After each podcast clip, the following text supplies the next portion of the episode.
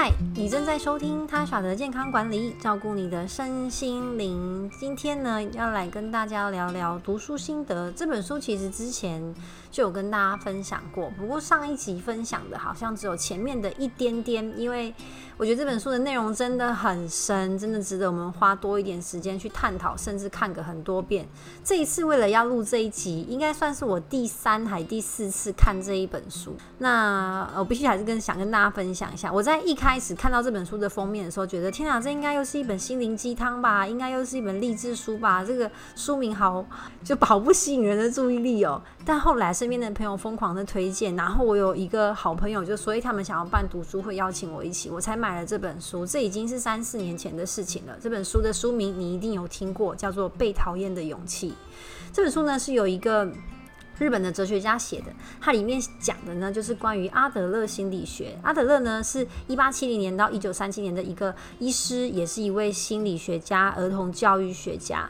他呢研究的这个阿德勒心理学啊，阿德勒其实本身比较没有这么有名，好在他出这本书之前。可是阿德勒其实在那个年代啊，跟弗洛伊德、跟荣格都是心理学的三大巨头之一。他相信呢，人的一切的行为都有所目的，所以他不是因果论，不是说我今天遭遇了什么事情，所以造就现在。这样的样子，而是你有一个未来的目的，所以去决定你现在的样子，啊很有趣。那今天呢，想跟大家聊的是从呃大概前面三分之一呃开始，大概将近一半，就是第三页啊、这个第三页不是只说 page three 哦，是它是用夜晚来算的。就有一个年轻人呢，到了这个哲学家的呃房里去讨论关于人生很多的烦恼。那总共呢有啊、五个晚上。总共五个晚上，那我们这一次就从第三个晚上开始聊，因为我记得上一集好像是讲第一跟第二，第三个晚上的标题很特别，叫做“割舍别人的课题”，好，如何去分割你跟别人的课题？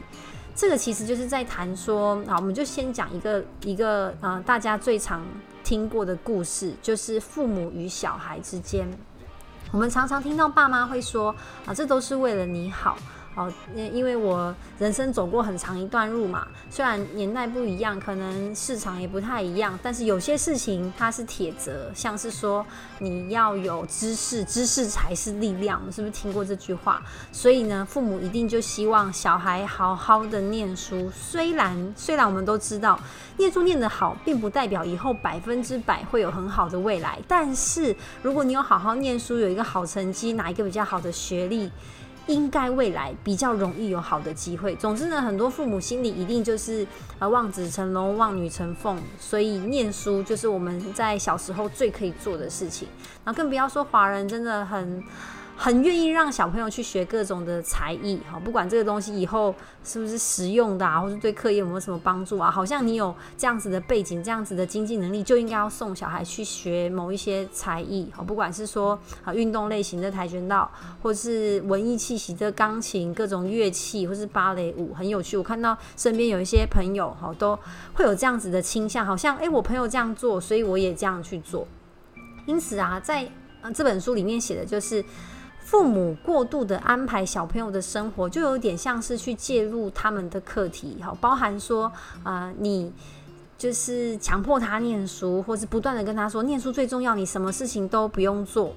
那在这书里面的年轻人，哈，他比较像我们内心的一个 OS 的存在，就会觉得哈，父母当然都是为了我们好啊，呃，先不管，先不要去讨论说父母这样子的论点对不对，但是父母都是为了我们好，所以呢，不该去否定父母的叮咛跟关心。可是其实这样子的关心啊，在这本书里面讲的是，呃，记录他人的课题的意思就是，你太看重小朋友的成绩。觉得如果他没有做好，他没有学好，就很像毁了自己的一切。所以，呃，你把这件事情看得很重，可是不是真的去关心他这一个人。我觉得啊，用功念书就可以有很好的未来。所以你不要出去玩呐，啊，快考试啊！考试前一天要念书啊，还在看电视，这样明天考得好吗？啊，这一题怎么会这么粗心啊？上一次不是有做过这一题了吗？啊，就类似像这一些话语啊。嗯，出发点当然是关心，出发点是为了你好，但其实啊，这样是不是呢？呃，让小孩沿着父母放下的这个绳子一路的往上爬。夸张一点，可以说是希望小孩照着我们的剧本过人生。但书中要我们做的是，要站在一个观点，就是这是谁的课题？把书念好是谁的事情？当然是小朋友的啊，当然是小孩的啊。父母再多的关心，或是你陪读，可是最后。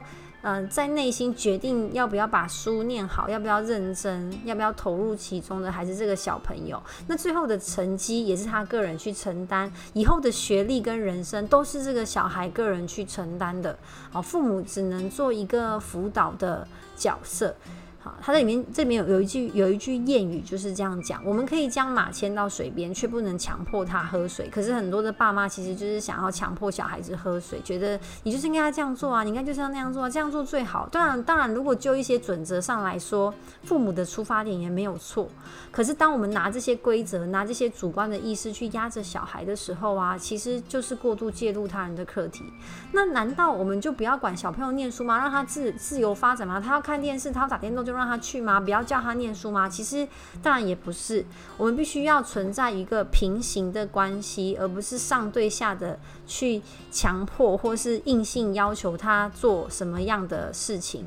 好，身为父母就必须要去认定说，这是小孩的课题，让他知道。呃，我会关心他，我会关注他，但是我不会强迫他。如果他觉得困扰，他需要提供，他需要协助的时候，我随时都可以去提供，有点像这样子。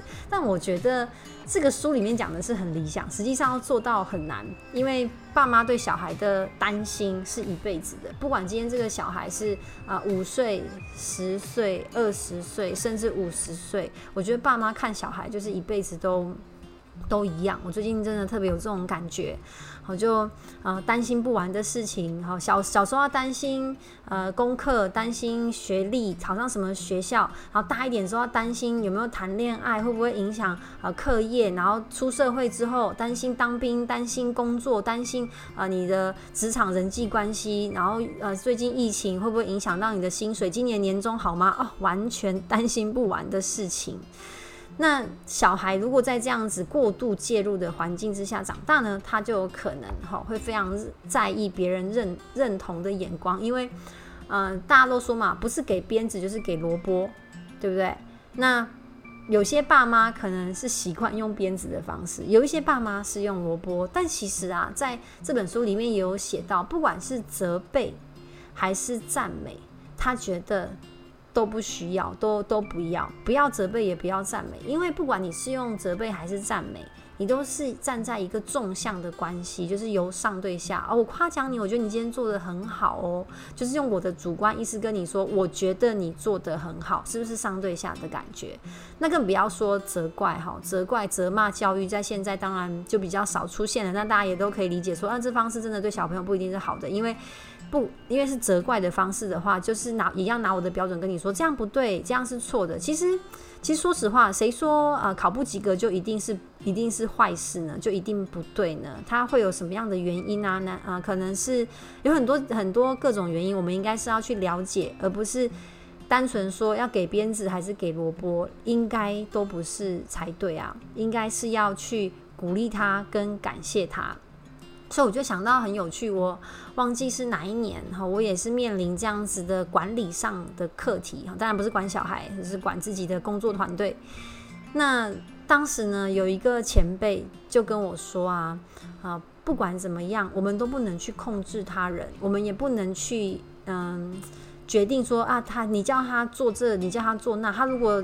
都因为你的指导，马上就可以做好的话，哇，那就天下太平，可能也不需要警察了嘛。就是跟他说不能闯红灯就不能闯，就不要闯红灯；不能超速就不超速。基本上对人来说是啊、不可能的，只有自己可以改变自己，只有自己可以控制自己。所以因为别人的行为而生气或是。被影响其实是很不值得的。那我当时就问这个前辈说：“难道难道今天这个工作伙伴他没有把他的工作做好，我就不能，我就没有什么事情可以做吗？那这样那这样我们的团队要怎么办？”他就说：“有的，有一个有一个方式你可以去试试看，就是感谢他。”那我当下听到的时候，我觉得天啊，我不能接受，我不能理解为什么他今天没有做好事情，他没有做完，我还要感谢他。那我这这这一次又在书里面就看到了一样很类似的内容哈，就是感谢、感恩，其实算是一种鼓励。鼓励的本身，感谢的本身，并不用是因为他做了什么事情，不用是因为行为。当然，如果这件事情某件事情他做了，行为上我们当然要感谢他。可是有时候呢，光是这个人的存在就值得我们感谢。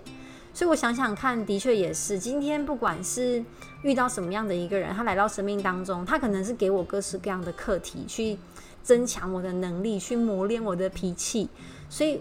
不管他今天把一件事情是做得好还是做得不好，有没有在 deadline 之前做完，其实我都应该要感谢他，因为就算今天这个人他不是做到一百分，但至少有一个人在做这件事情，比没有人，然后我一个人来做来得好吧。所以我就瞬间在听完这句话之后，虽然当下不太能理解，但是经过了几个晚上的消化之后，我突然很懂得感谢，好感恩。这这个动作啊，可以帮助你去消化掉很多的情绪，所以就算这个人是恶贵人，哈，就是所谓给你功课的人，哈，当下好像好像看起来是造成你困扰跟麻烦的人，可是也因为不断的遇到这一些挫折跟。很多坑坑洞洞，你要跳过去，我们才有机会成长。一帆风顺的人生是不可能会被变强的。所以今天不管你遇到什么样的同事，或是遇到什么样的老板，如果你都愿意试试看去感谢这件事情的发生，如果你没办法感谢这个人，好，那没关系，你可以先试试试看，至少感谢这件事情的发生。然后去切割这个课题，就是这件事情啊，好，假如说我现在要做一个专案，他他最后烂掉了，然后可能要重做，或者是说啊，老板就真的很很不满意，干脆整个 project 都停掉。那我所有花的时间哈，我的呃工作绩效哦，就因为这个专案没了，我就没办法拿到很好的分数。你可能会觉得啊，都是那个人他可能没有准时上班，没有准时交东西，好，没有好好的来开会，报告也没有写，所以你觉得很很很痛苦。但其实。你想想看，没有做好是他的课题，那你有没有把你的部分做好？如果有的话，好，决定停掉专案是公司的决定，这个我没办法去控制。你 maybe 可以在在可接受范围内呢，去跟公司去做沟通，就是把你自己分内可以影响的范围做做好做满，然后呢，就不要有让自己很痛苦的情绪，因为多余的情绪其实都是影响自己日后的生活，说真的，对于这件事情的本身并没有任何的帮助。理性上来看是这样啦，切割公司的课题、你的课题跟同事的课题，好，把你的范围内可以做的事情做到最好。但如果当中有不合理的要求，书上也有写到，不管对象是谁，你都应该要为自己发声。因为如果今天呢、你被提出了不合理的要求，但你基于说啊，可是他是老板，他是主管哦，所以我不应该要跟他吵，我不应该要顶嘴。对，好，我没有去讲，可你后面可能很多东西又没办法跟上，或是造成你自己心理上压力很大，然后你又开始抱怨。其实这也是因为你接下了这件事情啊，你接下了这个课题，所以不能单纯只怪对方把这件事情丢给你。你有没有在适当的时候做适当的沟通？哦，这个很很重要，就是要为自己的每一个决定负责。如果我 say yes，那就变成是我的责任。但如果当下我们有好好沟通的话，其实 maybe 有转圜的余地，或是可能直接换工作。它里面有写到，我觉得很有趣，就是嗯、呃，如果你今天在学校待得不顺，或者在公司很不顺，你你当下觉得这个地方是你的全世界，但是实际上顶多就是换学校嘛，顶多就是换公司嘛，你的你的世界还是地球一样在转，世界还是在运作，你的人生还是 keep going，只是换一个环境了，没有当下会是你的全世界。好，就这个世界没办法绕着我们转，所以不用太被呃一个。很大的挫折而打败，因为人生其实还很长啊，只有自己可以改变自己。那记得呢，要去切割属于自己或是他人的课题。我觉得光光是这一件事情，好，光是啊、呃、第三页第三个夜晚在讲的切割自己跟他人的课题，我觉得就。超级值得我们去深思。你现在生活中遇到的一些人际关系的困扰，可能是跟另外一半，或是跟原生家庭，或是跟一些好朋友，或是同事，一定都会有一些摩擦跟冲突，因为可能主观想法不一样啊，要切割工作等等之类的，想要的东西不一样。我光是可能最近哦，有些学学啊学子学生们在选志愿，好，在可能准备一些考试，就跟家人有很多的讨论跟冲突。那你就要去切割说这件事情，当然最后是由我自己去负责。如果我是学生，我选什么样的科系，那我未来未来的人生当然就自己负责。你能不能够为自己负责？你就算不能，你也要啊。那身为父母的大家，也要让小朋友去为他的结果负责。那可能有些爸妈就觉得，他可是如果他以后真的就是人生过得很糟糕，我要养他怎么办？你其实不一定要养他，你也可以做一个切割。这当然就有很多的议题，包含华人的一些孝顺的议题在里面，所以很多东西可以去探讨。所以我最后呢，在这一集的后面，想要跟大家，呃，给大家一个小小的作业，就像我也给自己的作业一样，怎么去分辨这件事情当中哪个部分是我的课题，哪个部分是对方的课题，要怎么样去做切割。不管是在实际执行层面跟情感层面上，都必须要做到切割。最后呢，我想要跟大家分享我在二十出头岁的时候创业的故事。当时啊，其实我还是大学生，那准备要毕业，可是我对于出社会工作呢，啊、有一点犹豫，不是我不喜欢这个科系的工作，当时是念护理系的，就是进到医院工作，其实算是一个铁饭碗。可是我在想说，进去医院的生活真的是我想要的吗？我可以做一辈子吗？因为一旦踏进去之后，要转出来就非常的困难。所以我一直希望呢，可以培养其他的专长，或者学一些啊、学一些其他的方式赚钱。那这是这个时候刚好就有一个小小创业的机会，因为当时电商刚起来，我就很幸运接触到这个领域，跟着朋友开始一起在网络上创业。那我当时回去跟我的妈妈，因为我跟妈妈比较好，爸爸都不太管我，爸爸真的是放牛吃草。但是我后来发现这样也非常的适合我。总之，我跟妈妈呢也比较像是告知说，我会把我的课业完成，我也会考到证照。可是我毕业之后想要先去试试看自己创业，但是我白天依然会有个工作，我就牺牲我晚上休息、休闲跟甚至有一点睡眠时间，想办法跟朋友好创造另外一份事业。啊，如果真的不行，我我最后最糟就回医院工作，或是就继续我白天的工作，领个三五万块也很 OK 这样。那当时爸妈。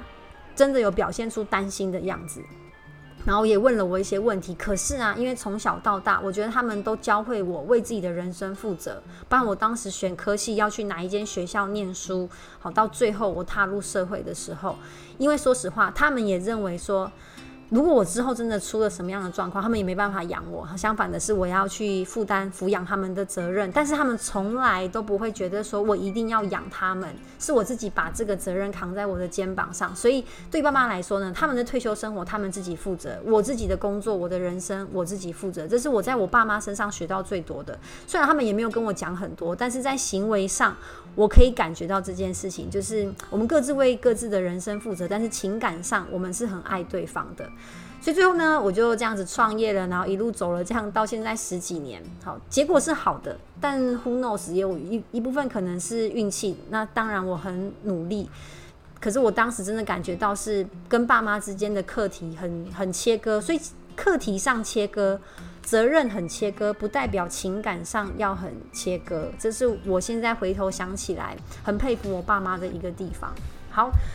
啊，今天的内容就到这边跟大家分享。这一集实在太多东西想要跟大家聊了，所以呃录得比较久。想问大家呢，你有哪一些课题分离的经验，或是你现在正在面临什么样的人际关系的困扰，跟这本书有关系的，或是你也可以跟我分享你念完这本书的心得。欢迎来到我的 IG 跟 Facebook 跟我互动喽。我们下次见，拜拜。